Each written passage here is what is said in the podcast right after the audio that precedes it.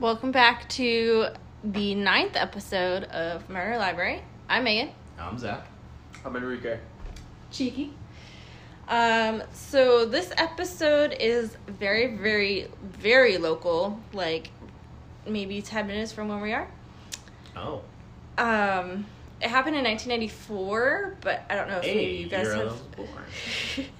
but I don't know if maybe you guys have just heard of it because it is so local, but we'll find out. Um, so we're gonna start the story at just before midnight on June 30th, 1994. Richard Reed is approaching the Witchduck Inn that is in Virginia Beach, Virginia, which is where we're at right now. I almost would have called that damn thing. Continue. yeah. I still have no idea what's going on, so I know where that's at. You came from Virginia Beach. What I is- never know where, where anything is, man. You don't even know where your phone is. I, I found it. Uh, Richard Reed is a regular customer there. Uh, he decided to come to enjoy some drinks, but what he finds is less than exciting. He finds a very horrific scene, a scene that he actually missed being a part of by mere minutes. no. Inside the Witchduck Inn, he finds the bodies of Lam Van Son, who is a 41 year old man who owns the bar, Wendell Parrish Jr., who is a 32 year old man who was a cook and handyman for the bar, 31 year old Karen Rounds, who was the waitress slash bartender for the bar, and Abdelaziz Gren, who was 34 and was a customer of the bar. All were dead and had single gunshot wounds to the head. Oh. Damn. So this is Straight targeted up. straight to the Yeah, bar owner. like, okay. Straight up Saints Row style. Um, we'll get into the specifics later of how they died. I just wanted Not to Saints Row, start you Boondock off Saints. with, That's what I meant. huh? I said not Saints Row, Boondock Saints. That's what I meant. I don't know what I Um. But for now, we're gonna back up a little bit. I just wanted to kind of set the scene of where we're at, um, and we're gonna learn about some people. So we're gonna go back to 1964 in Lexington, Missouri. A Denise Holsinger was born. Do nice. D nice. Nice. Dennis. I keep wanting like every time I read it or something, I wanted to read Dennis, but I was like, it's Denise. She's a woman. She's a woman. When she was one year old, her father left and her parents ended up separating. She never really knew her father, and despite living with her mother, she spent most of her time with her grandparents. Her mother remarried twice, and through the, those marriages, Denise got two younger brothers. When Denise is eight, she claims that her second stepfather, her mother's third husband, allegedly he began to molest Denise. Denise said that it was like this guy was kind of two people. He was a daytime dad and a nighttime dad. Daytime dad was great, supportive. He would take the kids places. He would play softball with them, attend their games. Just an all around great dad. But nighttime dad was different. He would sneak into Denise's bedroom at night. Nothing ever came of this legally, so we don't know how true this is, but it's very, very possible and probable. Um, her mother had no idea what was going on, but still, Denise said that she was a good mother. At the age of 11, her family moved to Phoenix, Arizona. But when she is 13, she starts to run away from home. Through her teen years, she starts to do drugs, drink excessively. She starts hanging out with some not so great people. Which, I mean, if you're starting to drink and do drugs at 13 and up. Doesn't she have like homework to do? Well, she ran away. She don't care. It's also Um, Phoenix. So yeah, you give the timeline. That's what psychedelics age. kind of, yeah. Yeah. um, Denise said that as a runaway, she would have sex a lot so that she could get somewhere to sleep or something to eat. She would also blame being molested as a child that made her sleep around so much. Um, she also claims to have been raped three times while she was living on the streets. She said that when she was first raped, that that was all she felt she was good for, sex. That um, that was all anybody ever wanted from her, and that was all she would ever be worth. She said that when she was raped, it at first it didn't really phase her. This was just kind of the way of life and like how she felt she deserved. to be treated. Um, that third and final rape, she started to gain weight, probably as like a subconscious form of defense or just like turn to food for comfort. Yeah. Um, and I normally wouldn't bring up the fact that she started to gain weight, but it comes into play later. So, um, Denise ended up dropping out of high school, and as a way to support herself, she turned to exotic dancing. I'm telling y'all, that's where the money's That was a nice little dance, cheeky. when she turns 19, she moved to Tennessee. She ends up meeting a man in the Navy by the name of Randall Holsinger. Denise claims that she was very tired at this point, and Randall was a man who wanted to take care of her. He was something she had never had, which was like stability, support. He was clean cut. And so in 1984, the two of them marry. They moved to California, where Randall was stationed at the time. Things seem to go well because a year into the marriage, when Denise is 21, she gives birth to their first daughter. Um, through this time, she keeps gaining weight. Um, but like the with this weight gain, her self esteem begins to drop. Um, plus, I'm sure she was probably experiencing some postpartum depression, so she just starts like getting really moody and upset and everything. Um, despite all that, two years later, in 1987, she gives birth to another daughter, and in 1989, 1890, oh my god, 1989, she has a son. It's Tope and Hori all over again. It is. Goddamn Topin Hori. Um, her oldest daughter, who was in this documentary that I watched, um, I don't want to name her just in case, um, just because she's been through a lot and everything, and like, yeah, she's in this documentary, but like, I don't know. Yeah. Plus, I don't remember 100% what her name is. Um, she, um, she said that growing up, she didn't think that Denise was ever really ready to have kids or be a mom to them. She said that while her and her siblings would pe- would play, that Denise would mostly just sleep. She also said that she would have to walk herself to kindergarten. Um, Denise admitted that she was overwhelmed as a mother, which like, why have three kids? Yeah. um like i get it can be kind of overwhelming and everything but like your oldest child has to walk herself to kindergarten. Um she also said that she was addicted to alcohol and prescription drugs so a plus mom. Always the, the people that shouldn't have kids that are the have that have kids the most kids. yep. Yeah. yep um, these addictions to the drugs and alcohol made her and Randall fight a lot. Randall said that Denise would even sometimes hit him and he would just get mad and like walk off and just let her be to cool down. Um, the couple did separate several times over the years, but in 1992 he got transferred over here to Virginia.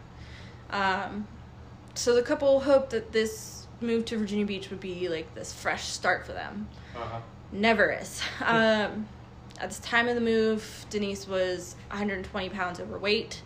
She hoped that maybe she could change herself as well with this move. Um, Does it say how tall she is though?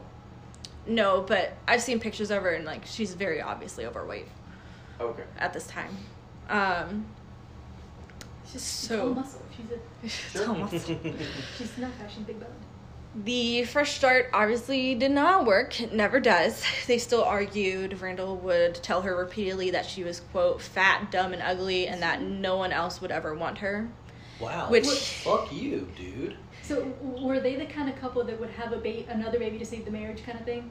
Because that's what I don't know. That's like your pet peeve recently. I don't know what the hell is. People reproducing is my pet peeve. yes, people should stop reproducing. Yes, continue. They should. Um, Randall admits that he probably yelled something like that long, like over the years, but um, he said that she was like equally as volatile back, and that she would also yell insults. Not that it's okay that what he did, but like it was back and forth both of them. Yeah. So shortly after arriving in Virginia Beach, she gets her stomach stapled. She lost a bunch of weight. She started to go to bars and drink even more. Um, she said that as soon as men started to show her interest, like show any interest in her, that she went quote went wild. Because she Um, wasn't well already. well, now she's now she's hot. If being a being a stripper and uh, running away at 13 is not wild enough. Okay. Yep. Yeah, but like now she has all these guys flaunting themselves at her again. So. Randall said that with her weight loss, she like just changed completely. So much that like within months, she just abandoned the family. She ran off to Tennessee with some guy. Um, she stayed there for almost a year before she came back. Um, during this time when she was in Tennessee, she drank a lot and she started to do crystal meth. Gotta love the meth. At 29 in 1994, Denise finally and officially separated from Randall. She got a job working as a bartender and a waitress for the Witchduck Inn in Virginia Beach. The owner, Lam Van Son, had just bought this bar and opened it when Denise was hired. Um, while working there, she met one of the frequent customers named Michael Clagett. it is an interesting last name. My last name is canceled. I can't say shit. I, I'm, in, I'm instantly picturing McLaggen from Harry Potter. Oh, Yeah. No. Just because it's it's very similar. That's what popped into my head. he does not look anything like that. Wow. like he's got like, I want to say like he's got face tattoos. He's got like really long dark black hair. Um, Michael was a drifter. He drank heavily. He was a petty criminal. Um, Denise said that he gave her attention that she craved, so they started to date. Um, What were you craving? Petty theft? yep, gotta love that petty theft. Just really turns a girl on. yes.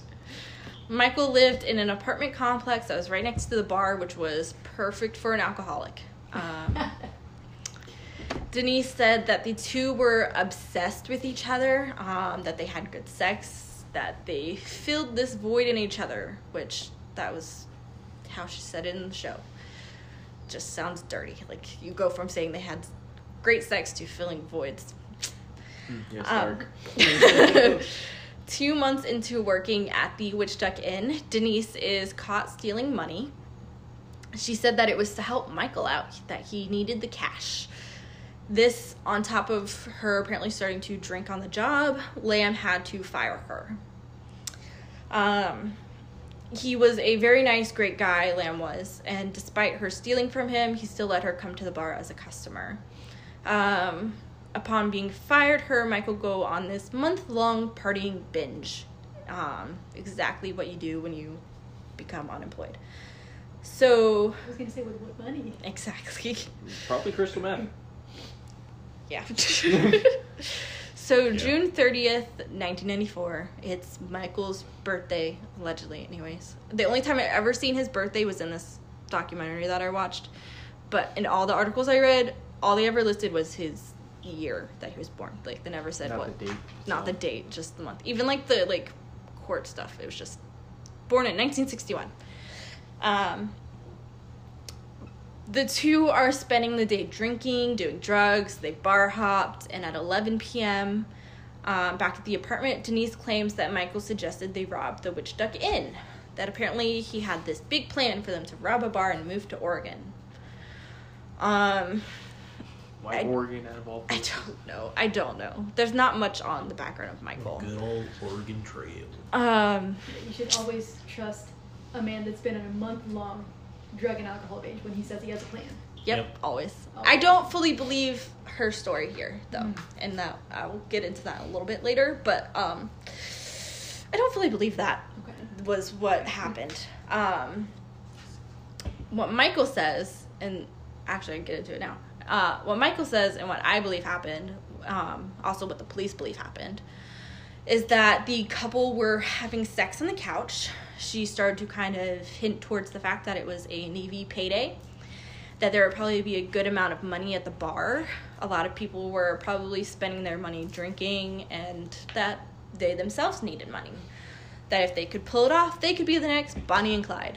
Oh my god. Oh yeah, we're going. We're going straight. Yeah. Uh, Alright. Police believe this was mostly just like a revenge plot on being fired, as opposed to just we'll be Bonnie and Clyde.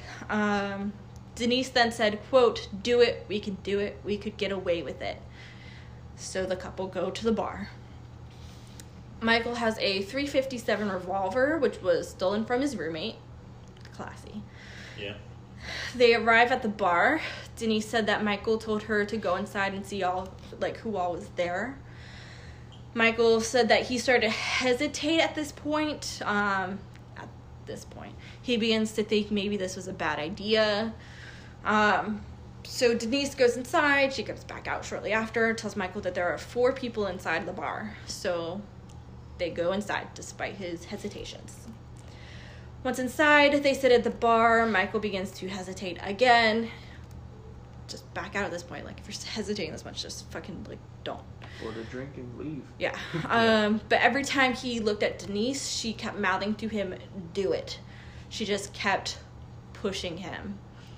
Denise Denise claims that um, he just like out of nowhere um, like jumped over the bar. But if you're mouthing at him to do it, I doubt it's that much of a surprise. Um, Denise is told to go lock the door. Michael at this point tells everyone to get on the floor, which everyone does except Wendell, the um, Wendell. the customer at the bar. He stays in his seat, sitting at the bar. Michael then points the gun at him, puts it right in his face, demands him to get on the floor. Wendell refuses again, so Michael shoots him once in the forehead. I mean, Wow. Fuck. can you shoot him more than once in the forehead? God. That's, Yep. Shit. At, that, okay. at that point, you already know he was. He already lost it. Like, Yeah. that's it. It's always apparently the first trigger pull. Denise at this time is emptying the register. Michael told her to go to the back door, so she made it to the office door when she heard the following shots. Michael had gone up to each person one by one and shot them in the back of the head as they laid on the ground. Holy shit. this was a stupid fl- plan from the get go. Like It is. she goes to the bar where she used to work at, where people would Just recognize wait her. until she, you hear how they get caught. That is. Cause spoiler, they get caught. Yeah. I mean, Bonnie and Clyde did too. So continue. Yep. I mean, so they are. Crazy They're the next. straight out They got. They got. they got Um. So, when Denise got to the back, she spotted a fifth person. Oh no. Lynn, the owner, reportedly often would bring his five-year-old son Joshua to the bar with him. Fuck. That's a great idea. He left to show off his son.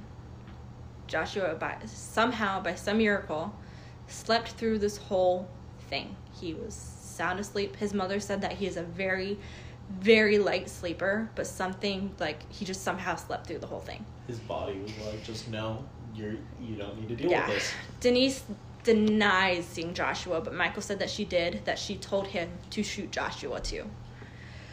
But Michael doesn't. He couldn't. Um, he had already crossed this line, but shooting an innocent, asleep five year old was just too much. So Joshua lives. That's Uh, good. Is Yes. he part of the Yes. documentary somewhere? Not really. Okay. Um, it was just his mother who was in it.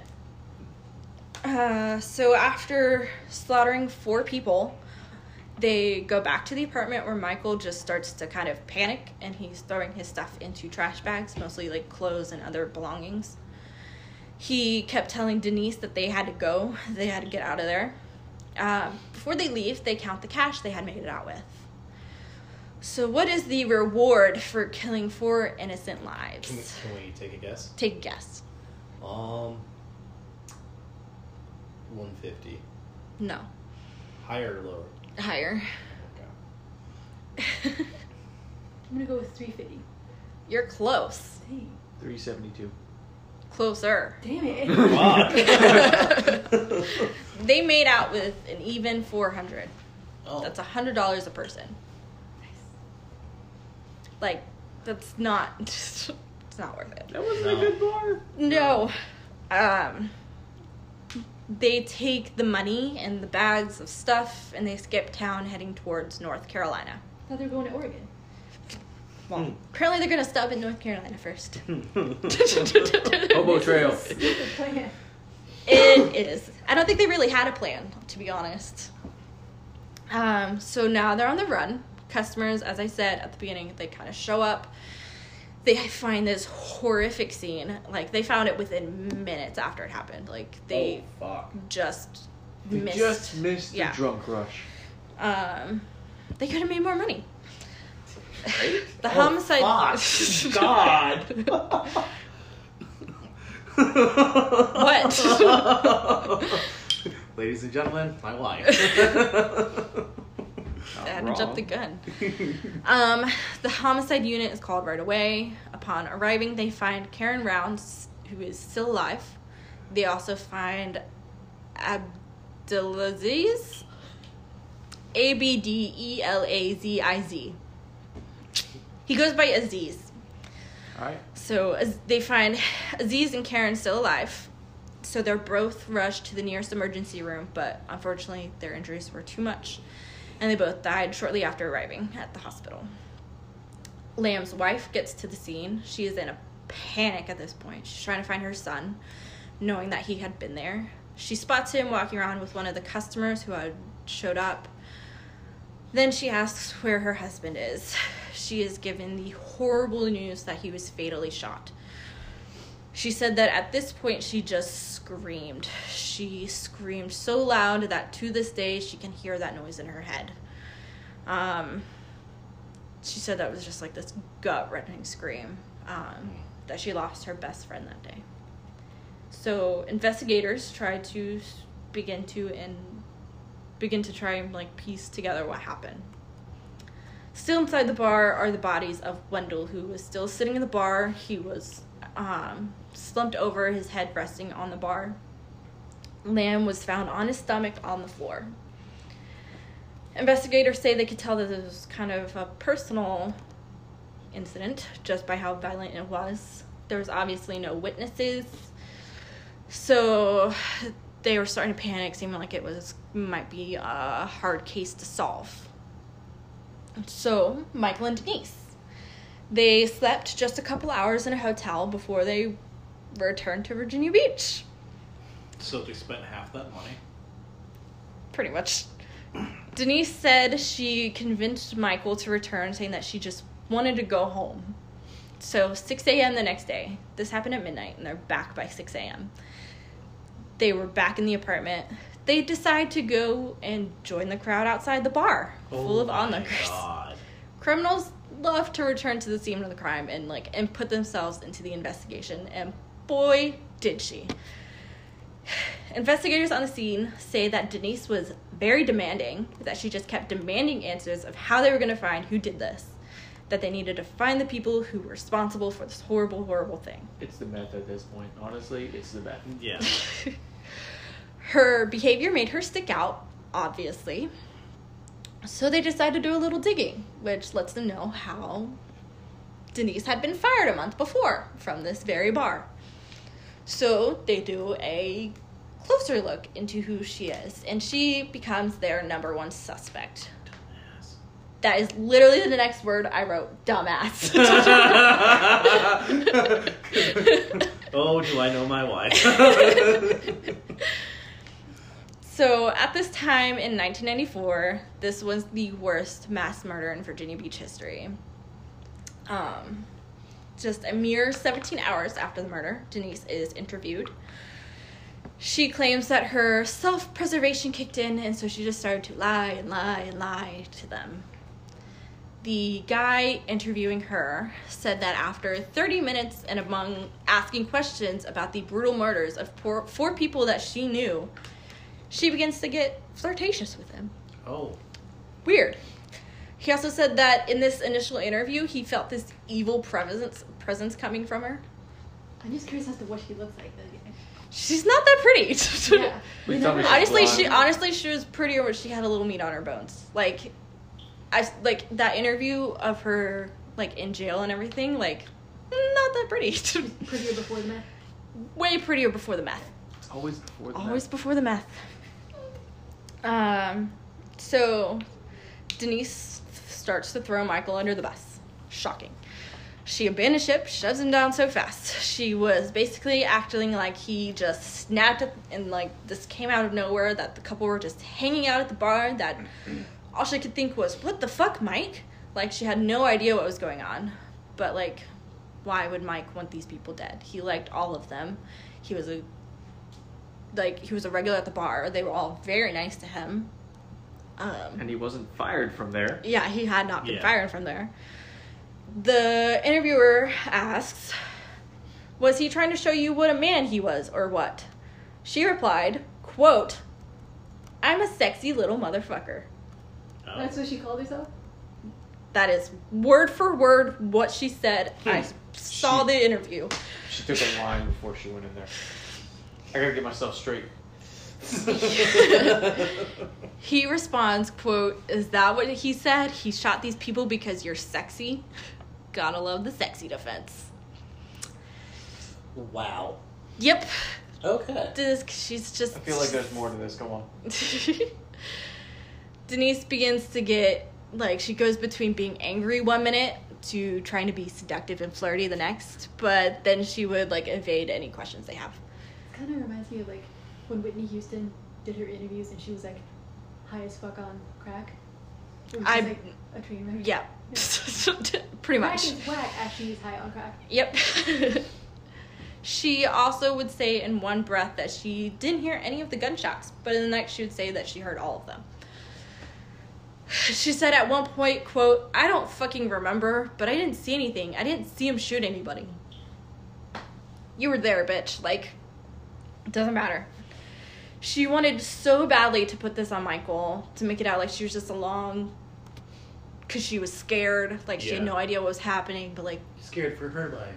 bitch you knew it, like no if you see michael he's not i don't think he's all there to be honest there's like no no there's no way he could have or would have done this by himself about 24 after 24 hours after the murders michael is arrested want to guess how He was at the bar. no it's He was a at crime another bar. scene He was at another bar. Mm, no he was found drunk of course passed out in a bush Oh. near his apartment Almost. Almost, so close. Stay classy, Virginia Beach. Gotta love Virginia Beach. They arrested him on public intoxication. So the detective interviewing him did something kind of on the fly to try and like trick Michael into a confession because again, I don't They think Michael's no all there. Evidence, uh, evidence of this. Yeah, they have nothing at this point. Just words from a fucking method. Um, A sexy. a woman. sexy Sexy method. You're right. And Pants with juice. across the back. Matching tracks and um, Where it says juicy has more flaps than ass. So this lying thing is 100% legal, and it's honestly kind of smart what he does. Um, the detective tells him that the owner, Lam, had put up tiny little pin cameras in the ceiling. Lam obviously had not done this, but Michael didn't know that or need to know that. So he goes on to tell him that they have video footage of him killing these people, and Michael 100% falls for it. He ends up giving them a full confession. I think at first he tried to deny it, but then he like kind of gave it and was like, "Fuck it." Um, he started to cry and sob uncontrollably. He said, "I quote, I did it. Worst thing was Lam was my buddy." End quote. And he was. Um, but I'll get into the victims and like how they like were nice to Michael in a minute. Michael went on to say that he also just hadn't really thought about it when he did it. Um, he said he was very remorseful, which, like, sorry, buddy, doesn't help you after the fact, Yeah. um, especially when it's only been like 24 hours. Like, hmm, sorry, doesn't help now. Um, he said that, um, quote, you can fry me. That's what I'm going to ask for when we go to court. Fry me. I'm not going to live. I don't want the taxpayers supporting me. I did it. Yeah, I did it. All by my fucking self. Let that little cunt go free. Not my word. I did it all. I did it all, buddy. Uh, um, he does later, like, in this, he's saying, like, let her go free, that he did it all, but later he, like, throws Denise right in there, too. Um, during the murders, Michael later says in the interview that he wanted to let them all live. Um, he said that, like, robbery would be better than murder. duh. Um, that he was just a petty theft, but Denise made him do it. She also wanted him to shoot the little five year old Joshua, but he just couldn't do it. He couldn't kill a little boy. Denise denies this, of course. She insists that Denise she's denies. she insists that she isn't this like quote Spider Woman that Michael and the police are making her out to be. The police have referred to her several times as like Spider Woman. What does Wow. that mean? I don't know, like this like person who has this web of I don't know. I don't know. Web of lies, maybe. Yeah. They didn't know about comics back then. nope. um, she just thinks that like Michael's just trying to make her out worse than what she is, but like, why would he? What's the point? He like admitted to everything. He wants to die for it, and he liked all these people. Like, what would be the point of like twisting her into this like mastermind position? Besides, investigators say that Michael straight up didn't have the capability to mastermind anything, let alone a murder plot um, that he just straight up didn't have the wits to do it. They said that to Michael, Denise was like the strong drug, something he never had before, like meth, Aside from like that's all it is. meth. um, so before we jump into like sentencing and court shit, I just want to rewind it a little bit and talk about the victims, who they were, how they came to be at the Witchduck Inn that night, and like how they knew Michael, how some of these people knew Michael anyway. So first, we're gonna talk about Aziz. He came to the US to live that American dream. He came from Morocco, where he attended college. He learned a new language. Um, he even dreamed of owning his own business in America one day. He wanted to buy a house, own a car, so he arrived in Virginia Beach in 1982 with all these hopes and dreams. His sister Fatna and her husband Jim, they remember how Aziz would watch their home, which was in the Pembroke Meadows area, while the couple vacationed in Hawaii.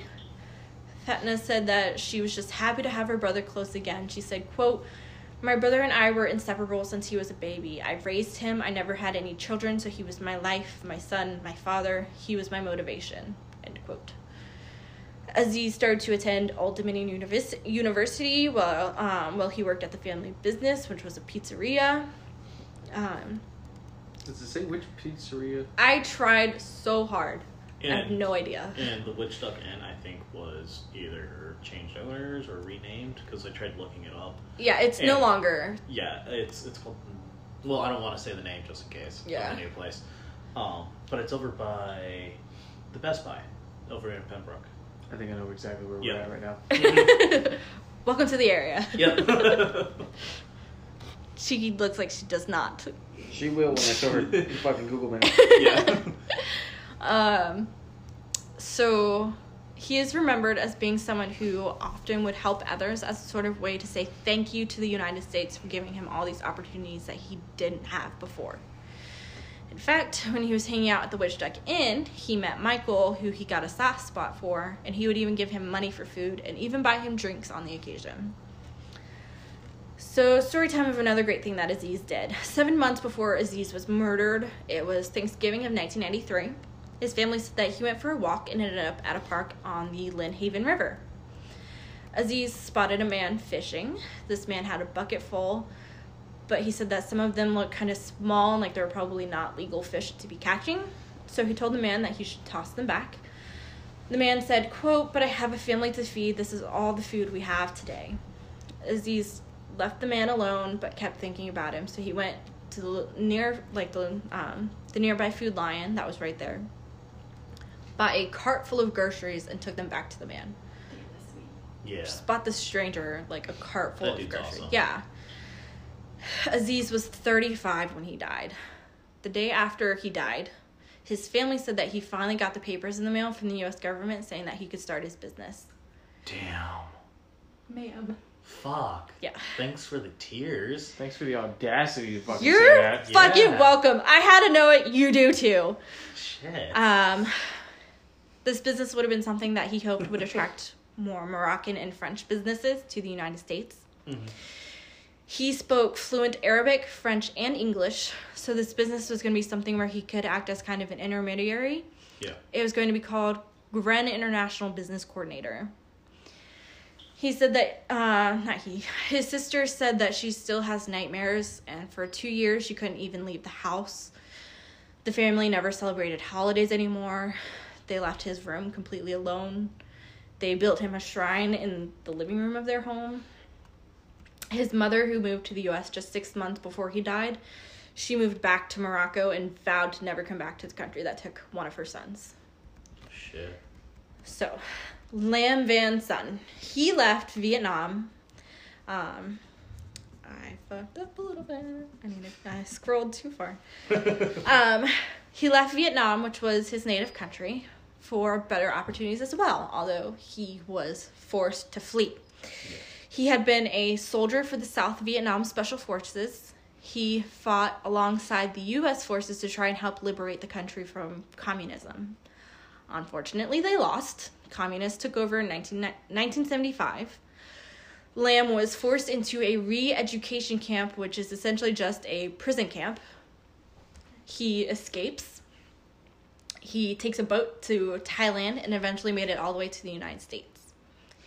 He ended up meeting Lana Layson in Lynchburg, Virginia. They married in 1988 after being engaged for five years. And when Lam died, he owned three taverns, Witchduck Inn was the third that he had just opened. Lana said, quote, he went the whole nine yards and it didn't kill him. He comes over here and gets killed by Michael Clagett. That's what I'm bitter about the most, end quote.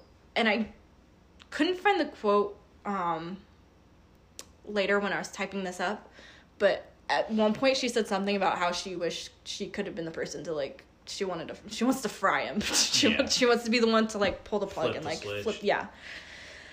Um as of 2006, she was only running one tavern, not sure which one it was though. Um, there is a tavern called like Lana's Tavern or something like that here in Virginia Beach, but they got they trade ownership in 2007, so I don't know if it's the same one or not. Gotcha. Um, Lena knew Michael from the bar. She had a bad feeling about him, but her husband liked him.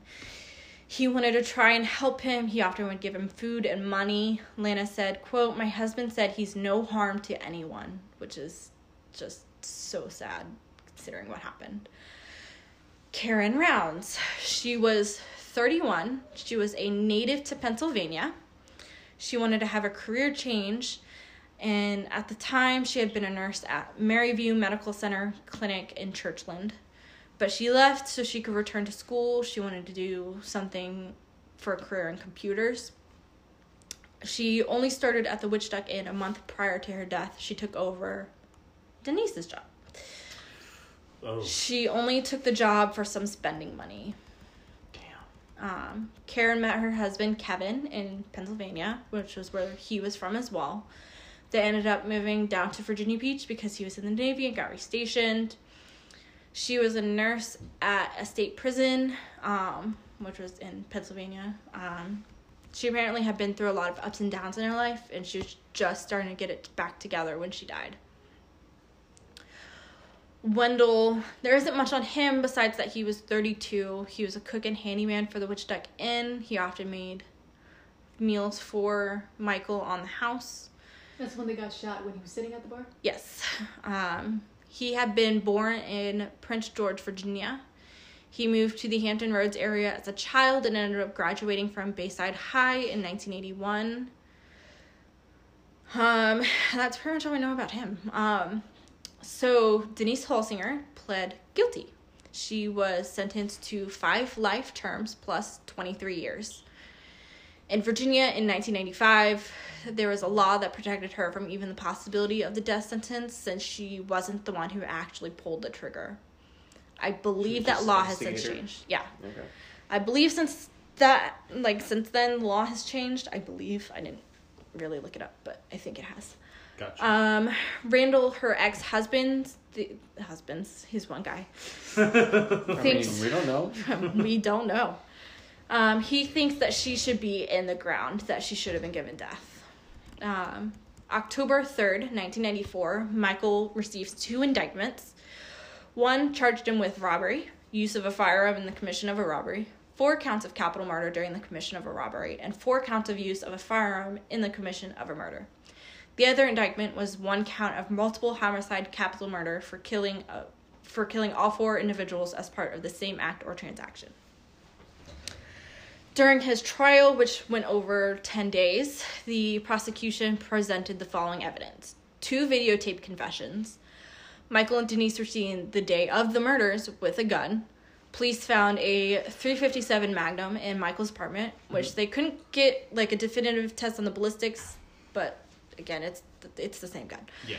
Three were shot in the back of the head, one in the forehead. The cash register had been emptied, and when Michael was arrested, he had $137 on him. He was convicted of all charges, and a sentencing hearing was held July 12th and 13th of 1995. During this phase, the jury heard of his history that he apparently had like brutally domestic violence against his ex-wife. Um, he had a history of drug use, um, but that he also showed remorse for the crimes. But you know, whatever. He receives five death sentences. Michael appeals. Supreme- Supreme Court vacated his sentences and his conviction for the multiple homicide murder. They said that it was derivative to all the other indictments. Um, they, however, affirmed the remaining four capital murder convictions and his death sentence. He was given the choice of lethal injection or electric chair. He chose the chair. Damn, really? Why? Yeah, some people believe Faithful to the end, boy. some people believe it was his like last way of like punishing himself for this act. Like last repentance. Yeah. Um, in 1996, Michael got married. Not to Denise, I guess. Not to Denise. Okay. No, she was not Denise. Not to. Yes. You broke that. She was I just heard, I just heard the Windows Vista. Jesus Christ. oh god. No, I'm pissed because I was waiting to make that joke.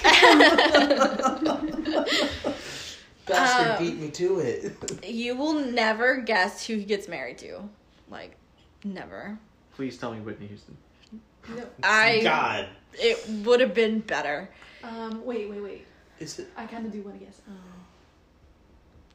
another waitress from the restaurant? No. The wife. Closer to him. Closer to him? His ex sister in law? No. Second cousin? No. His mom? No. You're closer with the second cousin. Oh. His niece? No. Damn it. Who? His first, cousin. Come on.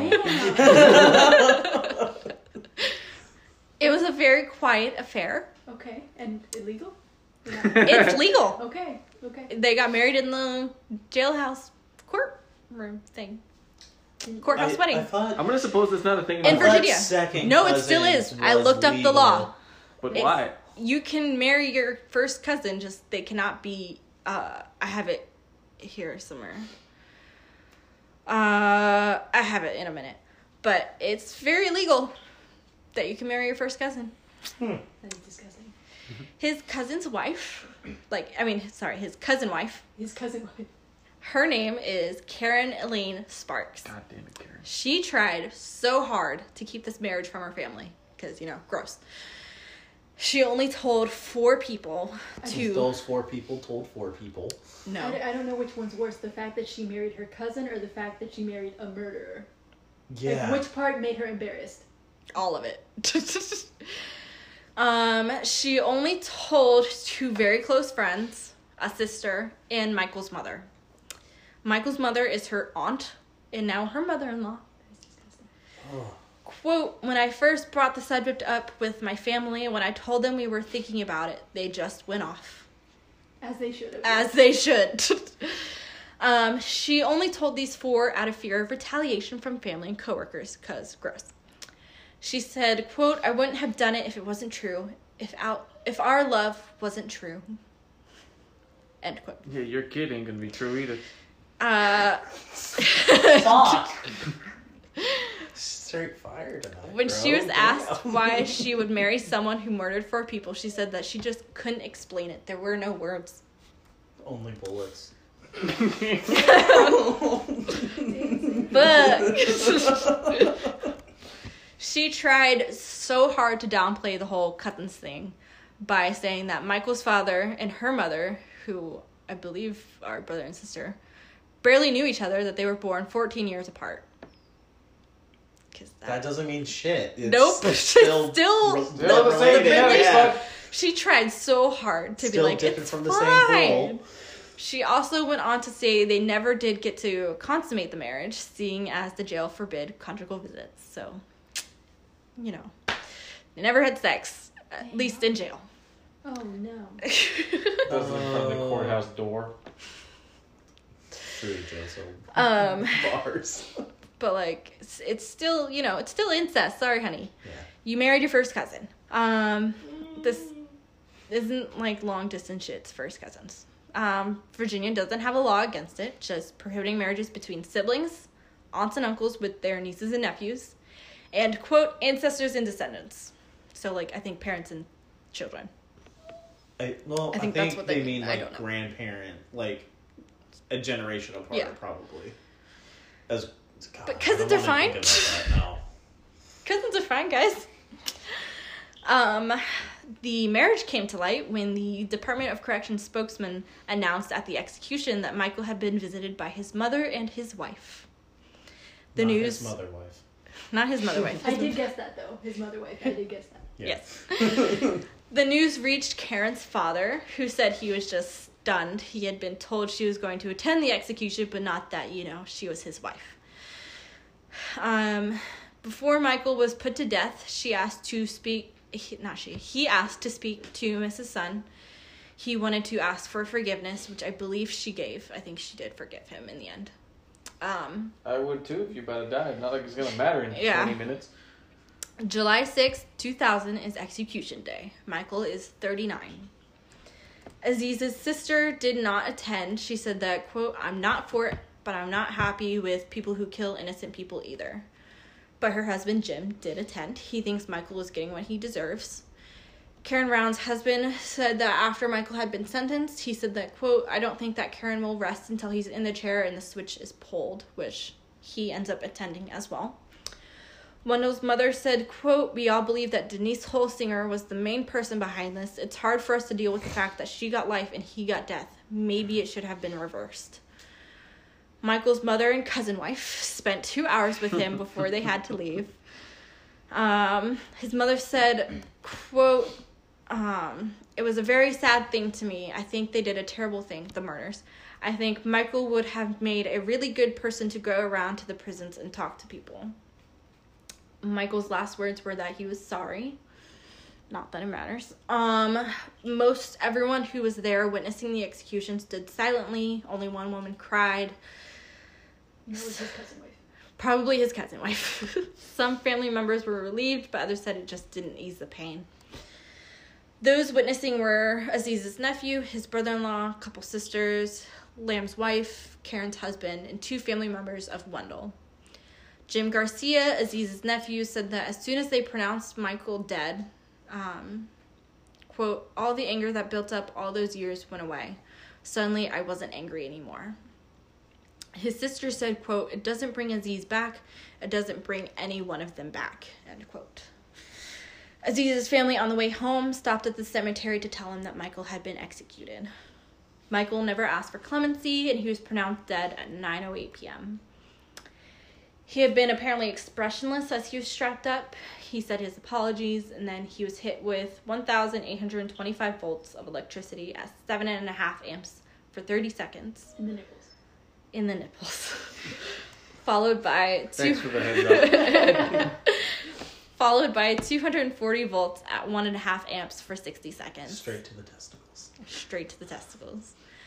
Apparently, after the first burst, his body stiffened, and after a five second pause, the cycle repeated. So he is dead as fuck. Yeah, he's dead, dead. He did, did. Um, Denise. So in 2002, there was an article on her from the Virginia Pilot Online that was published January 29, 2002. It was written by Carrie Doherty. Doherty? Yeah. this article is amazing. Um, listen to this opener. Quote Denise R. Holsinger. Name ring a bell? No? Have a hint. Spider Woman. The Do It Dame. The Witchduck Inn. Remember now? Holsinger was that creepy ex waitress responsible. End quote. Where did they get Spider Woman from? I still don't. I get don't get it either. The web of lies that she was spinning. Not a very good one. 'cause it Yeah. And that she like drew men in. I don't know. yeah, know. but With what? That good pussy. apparently. That what? Her meth. yeah, her meth wop. So she was trying to grab some of Randall, her ex husband's retirement pay.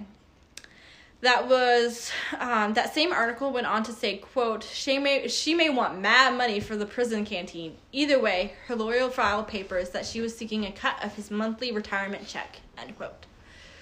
So under normal circumstances, if she had just been a normal ex-wife, had murdered four people, she would have gotten a cut of two hundred fifty dollars a month. Lana's son heard about this and said that if Denise wins this, she herself will consult a lawyer because basically, fuck this. Also, if she wins, Randall could just turn around and sue her for child support, seeing as he is raising her three children alone.